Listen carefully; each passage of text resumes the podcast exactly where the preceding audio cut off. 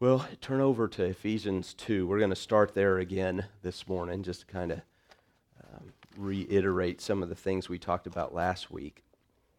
Last week, we started this 10 week study on what it looks like to live together as a church in unity. And we looked at how Christian unity is one of the primary results of the gospel. So God reconciles himself, uh, us to himself and then he reconciles us one to another within the church. And it was Christ's death and his resurrection that broke down the dividing wall of hostility and brought Jew and Gentile together. The two men became one. And so, um, eh, eh, you know, we said last week, our unity is a big deal.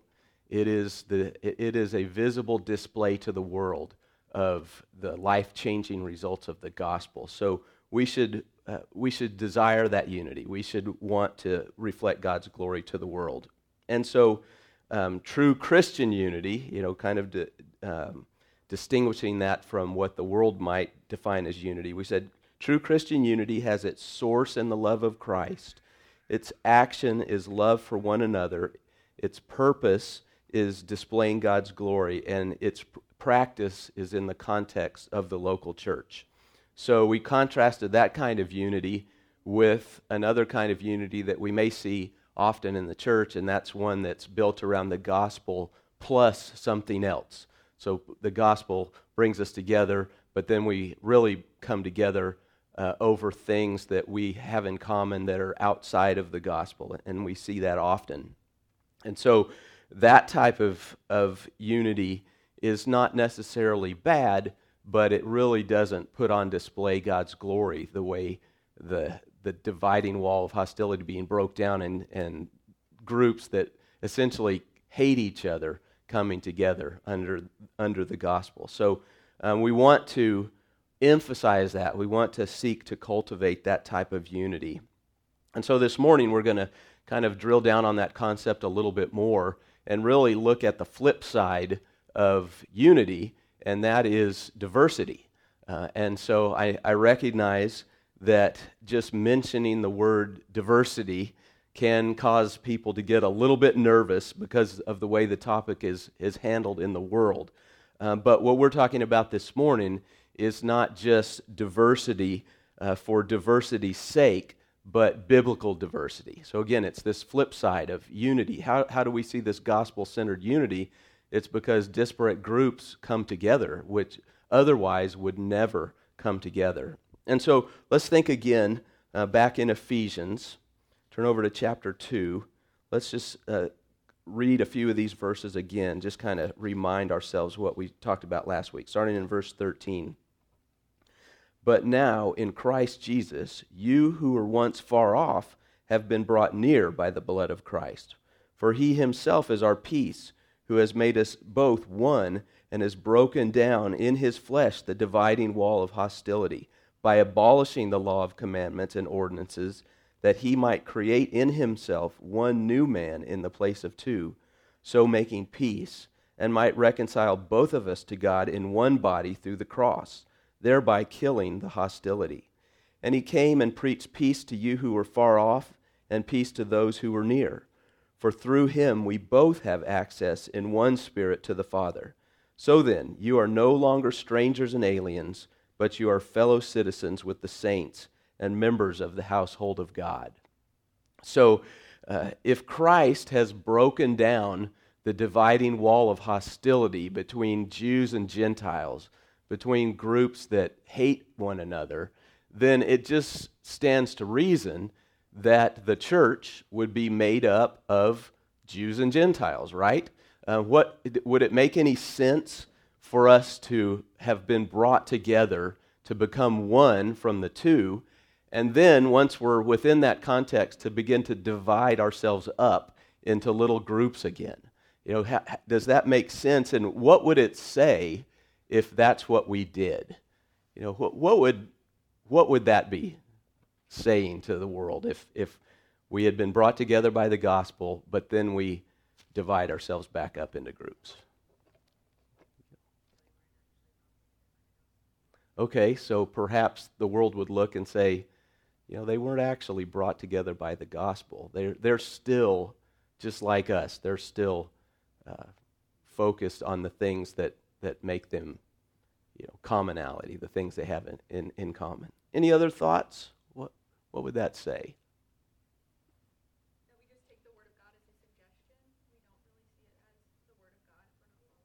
Okay, maybe we just take the Word of God as a suggestion, not commands, not something to truly follow, but a good, a good advice column that, you know, if we feel like it, um, maybe we would go after that. Yeah, I think that's right. Uh, and so this morning, uh, let's spend just a little bit of time thinking about this diversity. Um, not diversity as the goal for the church, but rather as one genuine outcome of being transformed by the gospel. If we truly have been transformed, then I think according to the word, one of the outcomes is that we will look different.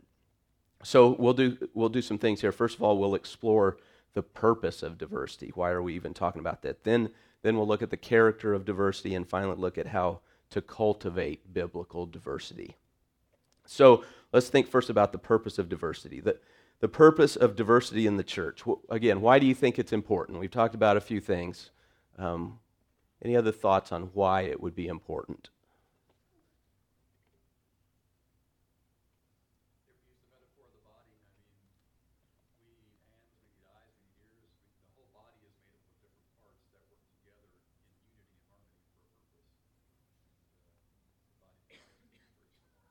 Yeah, so the, the metaphor of the body, and we're going to go there here this morning. A lot of different, diverse parts come together in one, and all of those parts are necessary for the body to function. So we're going to we're to talk about that. So that's good.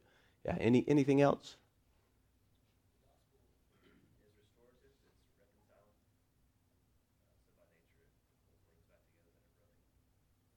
Yeah, so the gospel reconciles things that are broken back together, it restores. So, that is a wonderful picture that we want to display to the world. Absolutely. It's good. Any other thoughts? Yeah.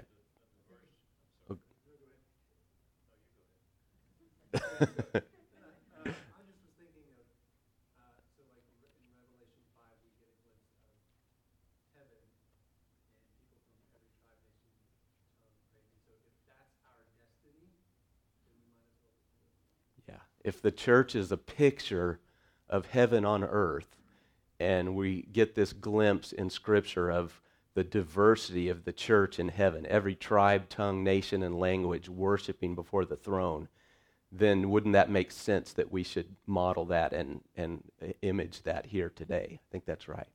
Yeah, Dave.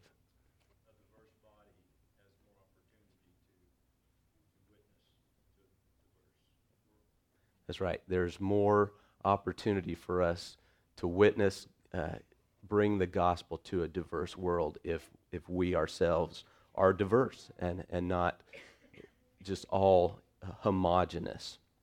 So I think these are all really good. Um, and as we look at some of these things, we'll, we'll talk a little bit more in depth. But here's our premise this morning um, diversity in the church is probably more important and at the same time less important than you may have thought. So let's think about that. Uh, diversity is m- probably more important and at the same time less important than you may have thought. Well, what do I mean by that? So, uh, diversity is important because, as we've already said, it puts God's glory on display when people who have no obvious earthly connection are brought together and love each other and even sacrifice for one another in the church. The world stands up and takes notice of something like that. So, in this sense, diversity is not just a nice thing to have, but it's really central to our witness. If, if God reconciled sinners to himself, and who, who's more diverse than a holy God and sinful people? And he's reconciled us to himself, and then he's reconciled us one to another that is a powerful picture of the gospel to the world. So it's really pretty central to our witness. At the same time, though, diversity is perhaps less important than at least some have made it out to be. So, you know, diversity for us is not an, a, a means to an end. It's not an end within itself, I should say. So di- diversity is not the goal. You know, if we achieve a very diverse body, um, local body here at church, um, we haven't necessarily accomplished anything because we can still look very diverse but still be unhealthy. Uh, we can still lack unity, true unity. We can still not love one another. Um, so it's not the goal, um, but again, it should be an outflow of truly being transformed by the gospel. So uh, we, we're not interested in diversity for just for diversity's sake, but what we're interested in is unity in diversity. So, really, when we talk about diversity, think about unity in diversity. So, look again in Ephesians. Uh, let's look again at chapter 3. Let me just read verses 4 through 10. When you read this, you can perceive my insight into the mystery of Christ, which was not made known to the sons of men in other generations, as it has now been revealed to his holy apostles and prophets by the Spirit. This mystery is that the Gentiles are fellow heirs, members of the same body, and partakers of the promise in Christ Jesus through the gospel. Of this gospel I was made a minister according to the gift of God's grace, which was given me by the working of his power. To me, though I am the very least of all the saints, this grace was given to preach to the Gentiles the unsearchable riches of Christ and to bring to light for everyone what is the plan of the mystery hidden for ages in God who created all things, so that through the church the manifold wisdom of God might now be made known to the rulers and authorities in the heavenly places. So we, we noted last week how this mystery, Paul calls it, of Jews and Gentiles being brought together in the church um, is it causes the, the rulers and the powers in the heavenly, heavenly realms, so supernatural beings, to look and scratch their heads and say, wow, that, that's what God's power is like. People who hate one another, He has brought together into the same body. And now they love one another, they sacrifice for one another. And, you know, it, it's, uh, it puts God's glory again on display to even those outside of this world. And so, how much more then does it put on display God's glory to those in the world who would look at, at this church and say, you know, help me understand this. How, how do people that have nothing in common uh, love one another like a family? Uh, you're not blood relatives, but we are a family. And, and then that became, becomes something that people take notice of. So, uh, and this is supernatural. So we, we need to understand this is something, not something that we can manufacture ourselves. Again, there, that's a distinction between how the world looks at diversity and how we, as the body of Christ, should look at it. We don't do this, God has done it. He's the one who's reconciled Jew and Gentile to himself, and He's the one who reconciles Jew and Gentile to one another as well. And, and Paul acknowledges the supernatural nature of it here in uh, Ephesians 3 as well. He says, in verse 20 now, to him who is able to do far more abundantly than all that we ask or think, according to the power at work within us. To him be glory in the church and in Christ Jesus through all generations, forever and ever. You know, Paul acknowledges we can't do this. We can't just roll up our sleeves and bring Jew and Gentile together. It requires the supernatural reconciliation that only God can do. So, uh, that's a, a, long way of saying um, one reason, one purpose for this diversity is once again to put God's glory on display. And then turn over to 1 Corinthians 12. Uh, Ray kind of tipped us uh, off on this, that this is also a purpose here. Let me read verses 12 through 14. For just as the body is one and has many members, and all the members of the body, though many, are one body, so it is with Christ. For in one spirit we were all baptized into one body Jews or Greeks, slaves or free, and all were made to drink of one spirit. For the body does not consist of one member, but of many. So here's this great analogy the church is like the human body. Um, and think about the diversity of, the, of your body You know, we've got hands and feet, arms and legs, eyes, and, you know, all kinds of things, heart, lungs. You know, all these things are completely different. Um, and thinking about a body then, as Paul's, he's trying to make this point, what if the body was nothing but a bunch of one sa- same part? I mean, how limiting would that be if you only were a bunch of hands? You know, how many things could not be accomplished? But God, in His wisdom, has have brought uh, many together into one body to work in unison. Um, and you know, Paul kind of names here. He makes the analogy the parts. Then, he, and he says these parts are made up of Jews and Greeks, slaves and free. So all of these kind of are in the analogy of, of the gifts to the church. So we think often of the spiritual gifts as being the talents themselves, but I think when you read through this, what we really see is that the, the gifts are actually people. So all of the people coming together in the church is what makes it function properly. And so the picture of the human body is a picture of diversity. Um, and so when we think about that, and again, think about what Paul's saying here, we get, the, we get the picture of the human body, and then he mentions some of these parts by name Jews, Greeks, slaves, or free. Um, what would it say if, again, we were in the body and then we thought, okay, we looked at this passage and we interpreted and said, okay, so we need to make special accommodations. We need to um, divide up these groups. So we, we're all in one body, but we need to separate the Jews and the Greeks and the slaves and the free into subsets of the body. You know, what would that say? What, what, you know, can we wrap our heads around that?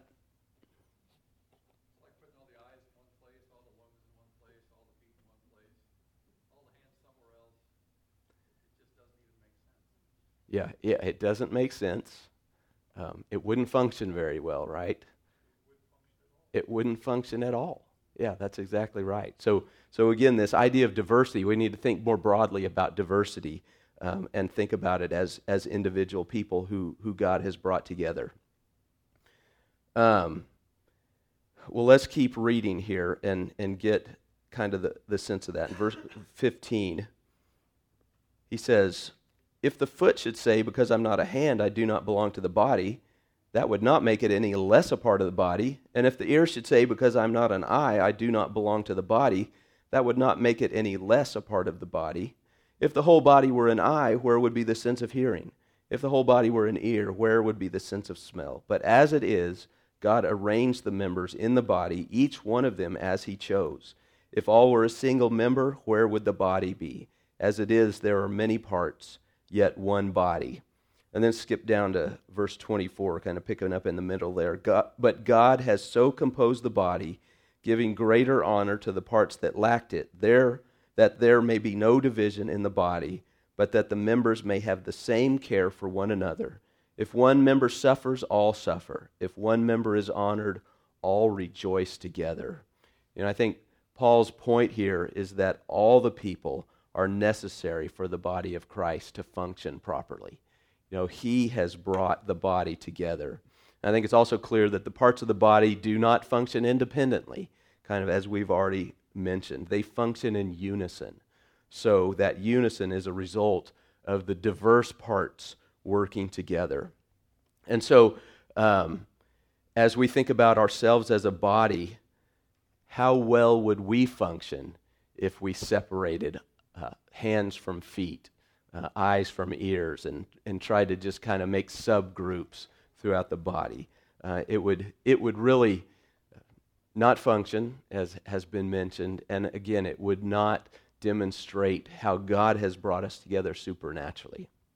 So that's kind of the purpose. Any, questions about that? Any comments?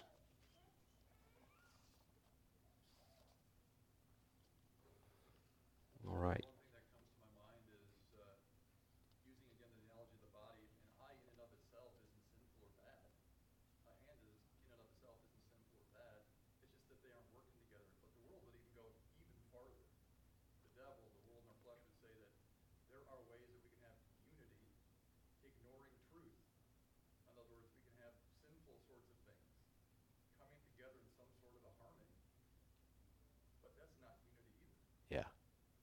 Yeah, there is there is a type of unity in the world. And again, we see it. We mentioned it last week. You know, people who have a common interest tend to flock together. Um, and there's nothing in, inherently bad about that, but it doesn't put this supernatural gospel on display. Right? So, well, um, so we've established that diversity, hopefully, established diversity is important in the church as the flip side of unity. The two are inseparable. But let's think a minute about what do we mean by diversity. We've been throwing this word around. This word is thrown around a lot in the world. Um, well, what exactly do we mean? Let's, let's think about the character of diversity. Uh, so, I think the easiest way to think about di- diversity is to think about the categories that the world has where it puts barriers up between groups. So, groups of people will be naturally divided in the world because of a variety of things. But in the church, those barriers should not exist. So let's look at six different areas where we could maybe identify the world puts barriers. We should not have those barriers in the church. And this is by no means exhaustive. I'm sure there are others, but there's at least six. So let, us look at six. And the first one would be uh, the world puts up boundaries in the area of ethnicity. So probably this is what you think of first when you think about diversity and, and, and different groups coming together. And in fact, Scripture has much to say about ethnic diversity and how we're brought together in the church. I mean, Jew and Gentile, that's an ethnic category. And uh, God has intentionally brought these ethnic groups together. The world looks at this and gets it wrong in a couple of different ways. So, on the one hand, is racism. You know, racism is looking at other individuals and denying that the image of God is in those individuals, saying those people are less in some way and developing a hatred for people based on that. So that's on the one hand. On the other hand, is a kind of celebration of diversity that makes an idol out of tolerance and out of uh, just this physical or this visible diversity um, but that there's really no Christ in the center of it. So if diversity is the goal, or if that's is what we're wanting to achieve, and we think we've achieved something just by having diversity, we've missed the point, and I think the world misses the point on that. Um, so neither of these things, neither kind of going to the extreme of racism where um, we have hatred for other groups not like us, uh, or going to the other side where we just want to have this physical surface uh, diversity and, and claim that that's uh, the end goal. Neither of the, these kind of approach diversity from the, the aspect of, of God being the reason and the center of it. Um, so um, we don't want to do either, obviously. We, we want to have an idea of diversity that, once again, is unity in diversity with the glory of God at stake and with the gospel in the center. So that's um, kind of a short deal on ethnic diversity, but there are other categories as well. So let's think about some other ones as well. So another one is the world puts up boundaries due to age. So they make distinctions based on people's age. The world divides people up by age, and the world has biases about age. So the world, at least our culture, tends to celebrate youth and uh, think of aging as something to be avoided. So that's what we see in all of the commercials of all of the products that are available. So you want to avoid aging at all costs. And so there's these, this division within the world because of it. Um, the, the world puts different people in different age categories together and has no category for where those people would come together except maybe at a family dinner at a holiday. You know, that's where you might see people of different ages. But other than that, we're going to live our lives separately. But um, what is it like in the church? So, uh, a couple of months ago, a couple of young guys in their 20s, just out of college, invited Kathy and me over to the house they rent, and they cooked us dinner, and we sat around the table for a couple hours just you know, talking about how God had been good to us. A couple of guys that are members of our church. So What do you think of that? yeah, it, it's, it's kind of unusual, um, but that's a great picture of the gospel. That's a great picture of what it means to be the church. Um, and uh, it's an illustration, even, of how our differences really demonstrate the unity that we have in Christ. You know, because it's not normal for a couple in their 50s to be invited over to a couple of roommates in their 20s and, and spend the evening together. You know, those guys cooking and sitting around the table in, you know, a rental house that looked kind of like you would imagine some 20 year olds were renting it, right? So it's all good. Um, the world scratches their head and say, I don't get that. Um, and, and a lot of people, even in the church, say, Well, I don't get that. You know, that's kind of unusual. But it really puts on display that we have as in common the gospel and being transformed by Christ far more than the, the differences that there might be there uh, uh, are important. Those things are so much less important. Well, the third category boundaries of economics. So, once again, the world divides over economic status. People of different economic levels dress differently, um, they drive different cars, they live in different neighborhoods. All of these things are boundaries that, that are um, familiar in the world. But let's think about what the Word of God says. James chapter 2 says this. Verse 1 My brothers, show no partiality as you hold the faith in our Lord Jesus Christ the Lord of glory. For if a man wearing a gold ring and fine clothing comes into your assembly, and a poor man in shabby clothing also comes in, and if you pay attention to the one who wears the fine clothing and say, You sit here in a good place, while you say to the poor man, You stand over there, or sit down at my feet, have you not then made distinctions among yourselves and become judges with evil thoughts? You know, so Scripture condemns us thinking of people with e- economics kind of in the forefront. Um, instead, we have, again, in Christ, more in common than even those things. Well, let's uh, do another one here. Um, number four boundaries of politics.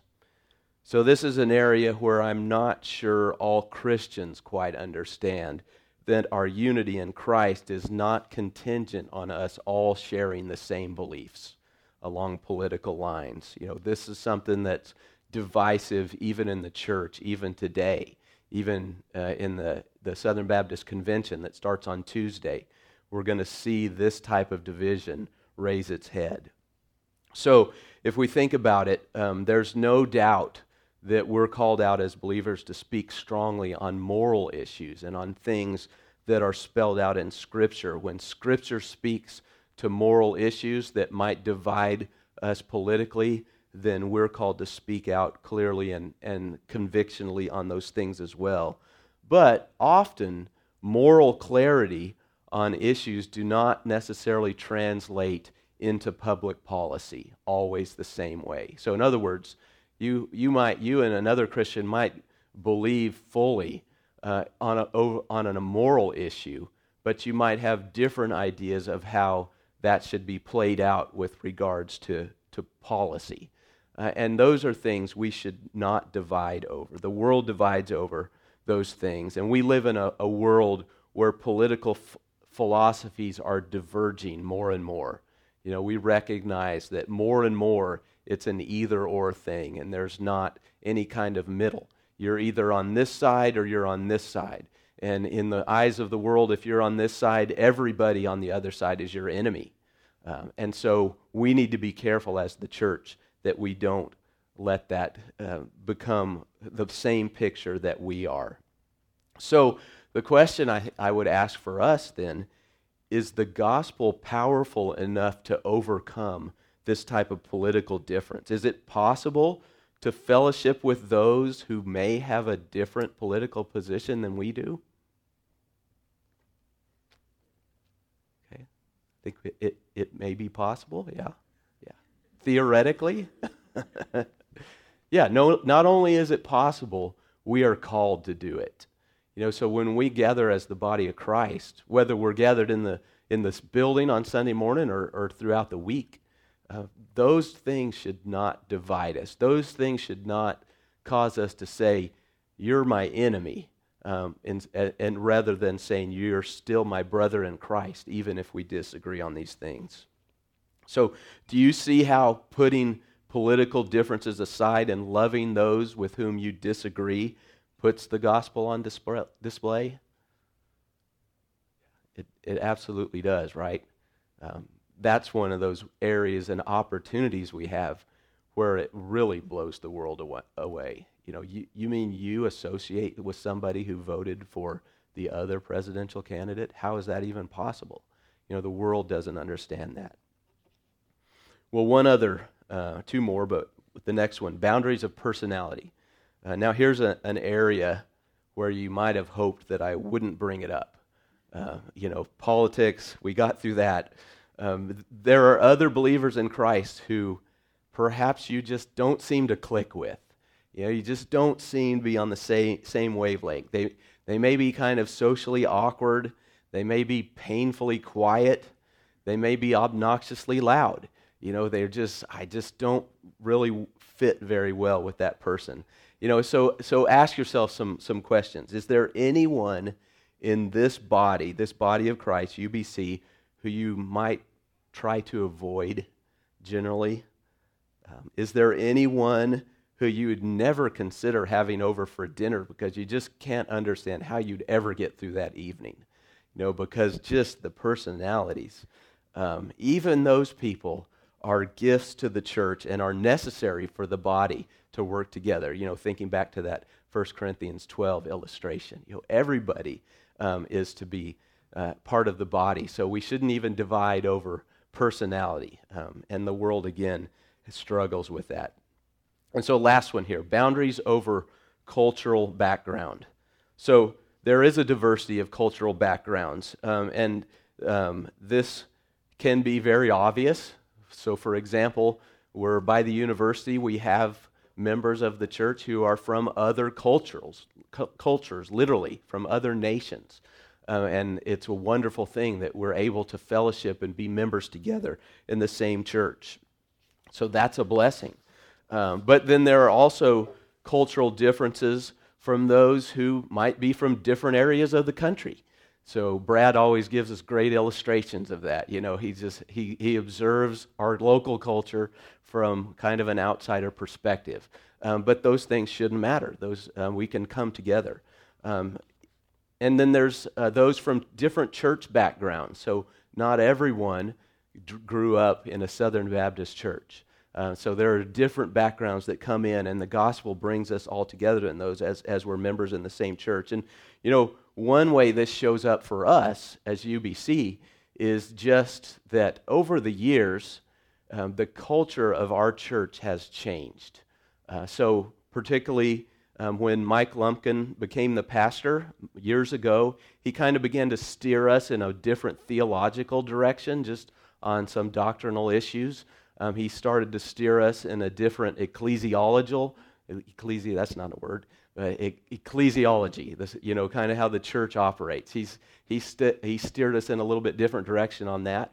And then when Brad came, he's kind of even built on that and taken us further down that road. So if you're new to UBC, this is what you know. You, you know UBC as it is today. But if you've been a member at UBC for 20 plus years, uh, this place has changed quite a bit.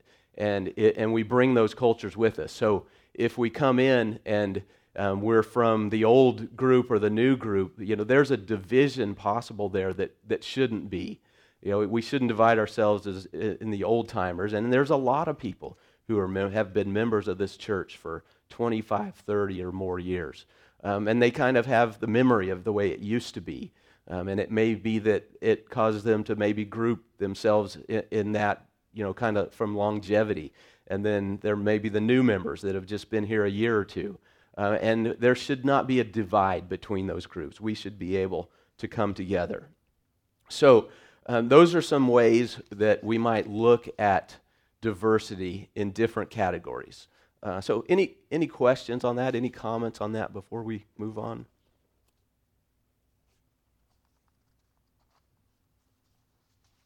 are there other areas of diversity that didn't necessarily touch on?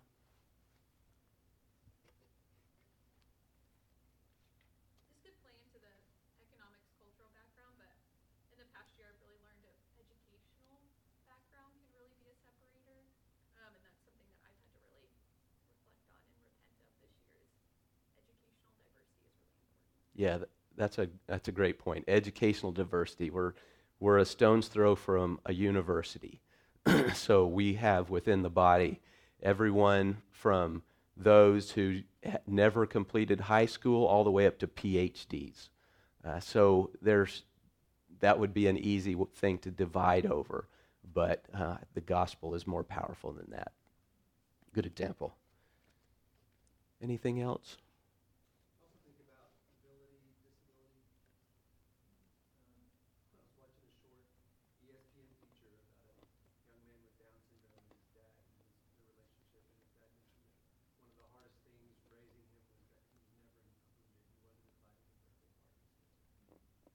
Yeah. Yeah. Ability, disability. Yeah. Yeah, that's that's a great example as well. well, let's end with some application. If diversity within the body of Christ is is God's intention, but we acknowledge that our natural state is to gravitate towards those like us, not those different than us, can we do anything to cultivate good, God glorifying, gospel demonstrating diversity. So let's consider four things um, that, would, that would help us. So, first of all, uh, the first point we want to make is that really we should do nothing to create it. Uh, so, that might be a surprising thing to say. But remember, diversity is not our goal. So, just as God is solely responsible for reconciling us to himself, He's the one who has gathered us into this church and made the one man out of the two. So we've been brought together in this local church, um, not by our own decisions, although you know we may have certainly had some intentionality in that, but ultimately God is the one who's brought us together. So the diversity that God wants to, us to have, He has given us that diversity. So um, in that respect, we don't want to institute a program. Uh, you know, we don't want to put in uh, a plan for affirmative action or anything like that where uh, that again becomes the goal. Um, so we want to instead just embrace the, God, the diversity that God has given us. Uh, and perhaps it means that we should begin to look for it where we may not have thought of looking for that bef- before. So we can look at our own body, and maybe if we just begin to see and recognize that diversity, that is a step in the right direction. So if we think about UBC, while we may not be very ethnically diverse, uh, we certainly can be thankful for the great diversity we have in the other five categories. You know, we do have diversity within the body. And we would want to continue to pray for more diversity in that first category of ethnicity, but at the same time, recognize the diversity that we do have. So we don't want to do anything to try to create it as if that is the end goal. But on the same on the other hand, number 2, we don't want to do anything to resist diversity or un, un, either unconsciously or consciously or to neglect it. Um, so our natural bent again is to gravitate towards those who are like us even when we are surrounded by diversity. So when we go to the service here in a few minutes, do, do this. Just kind of look around you. Look around those that are sitting close to you within the, in the maybe the next couple of rows bef- in front of you and behind you and ask yourself, is there anybody sitting just around me who I would intentionally walk past to say hello to somebody else? Um, and it, you know, there, and what would be the reason for that? Why would I not look at this person sitting right in front of me in the same way that I look at somebody who I know really well and, and I have a long-standing relationship with. You know, unity in diversity is kind of like planting a garden. You know, uh, and Paul uses this illustration with respect to salvation, but um, we, we, we plant, we water, we pull the weeds, we do a lot to cultivate diversity, um, or we should. Uh, and we do that in the garden. You know, we plant a garden, we do a lot of work, but what does Paul say? It's God who gives the growth. So we, there are things that we want to do when we recognize that God is the one who is creating the diversity. So we just don't want to resist it, and, th- and that's kind of a, an, an intentionality thing. So uh, let's let's uh, not sub or unconsciously just group ourselves up in any of these categories that we just talked about. Let's not group ourselves up in an age category where we just have relationships in those that are, who are at our same age or who are at our sta- same stage of life or um, various things like that. Um, so uh, we do need to water, we need to fertilize, we need to weed the, the diversity that God has given us and be intentional about that. So, a third thing that we want to do is pray for a genuine love for others. You know, one way we can foster diversity, cultivate diversity, is to pray that we would love other people, and in particular, those who are not like us in some way. Um, that, that, this supernatural love would be something that God gives us. And so, if I truly love Christ, it stands to reason I will love the things that Christ loved, and I will love the people that Christ loves. So, Jesus dearly loves his church, um, so much so that he gave himself up for her. So, we would want to pray that we would foster that same type of love for this church where he has broken down the dividing wall of hostility and brought the two together to be one. If your love for his church, or specifically for people in his church who are not like you, is, is lagging, then begin to pray for it and see how the Lord will change your heart. Well, finally, then, um, the last thing we want to do to cultivate diversity is seek it. Uh, so we need to be intentional about seeking diversity in our relationship. So uh, this starts with some personal evaluation. You know, again, ask yourselves some diagnostic questions and say, how many friends, how many close relationships do I have with people who are of a different age than I am, of a different stage of life that I am, of a different ethnicity? You know, give do some evaluation there. And I think a, a, good, a helpful illustration is the old food pyramid. You, you remember the old food pyramid that said you, if you have a balanced diet, you'll have a mixture of these things. You'll have your grains, you'll have your um, dairy products, you'll have your fruits and vegetables, you'll have your protein, you'll have all of that in your diet. And if you're lacking one of those categories, your, your diet is lacking. And I think it should be the same way with the relationships we have in the body. I mean, absolutely, we'll have relationships with those who we have common interests with. We'll have relationships with those who are in the same stage of life. But if we're missing relationships with people who are different from us in many different ways or in every way, then we don't have a healthy balance in our relationship. So we want to seek those things out. Um, we want to have gospel centered relationships with those who are like us in many ways and those who are different from us. And if we only have the one, again, there is something lacking there. So, what will this look like? This will require sacrifice from time to time. You know, we're going to have to sacrifice in order to have these same types of relationships. But, but again, um, our model is Christ who laid down his life for the church.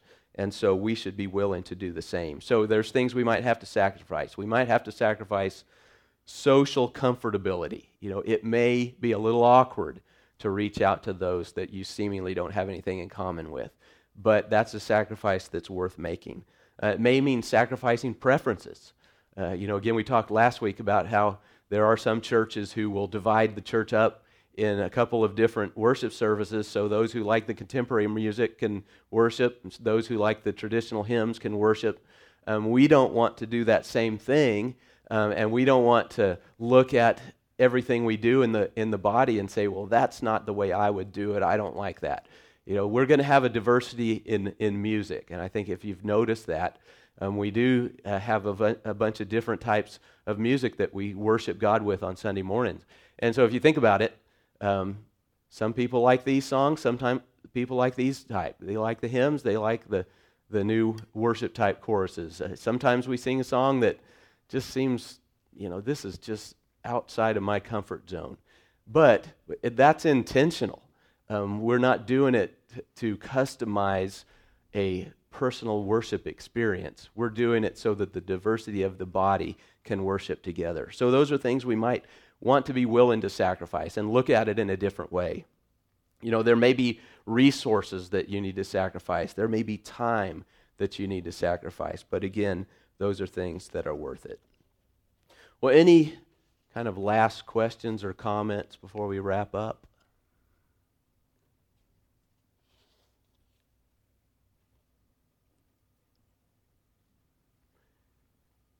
You know, it may be that you are doing great in this area of cultivating unity through diversity, and praise God for that.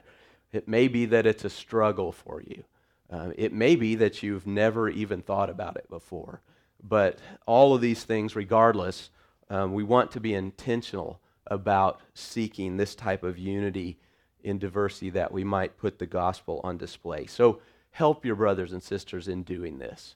You know, if you if you're uh, some who have close relationships with those who are like you, why don't y'all get together and invite somebody over for dinner who, who is not like you in these, in these categories? Or you know, d- do what you can to, to help one another to seek to do exactly what kind of Cliff noted earlier, so that the church on earth begins to look more and more like the church gathered around the throne uh, in heaven. Uh, people of all um, tribes, tongues, nations, languages, all ages, all stages of life, all, um, all economic backgrounds, all personalities. Um, the gospel brings us all together in these things. So, all right. Well, let me close this in prayer. Lord, again, we thank you, first of all, that you have saved us. Uh, we don't deserve it. We have done nothing to, to earn your favor, but uh, through the, the blood of Christ, we have brought, been brought together. Uh, the one, one man has been made out of the two. I pray that that would be something that we are thankful for, that we celebrate, that we desire to look more and more like the church. Uh, and I pray, Lord, you'd give us insight as how we can do this, how we can help one another do this, and how ultimately we can worship you. And we ask these things in Christ's name. Amen.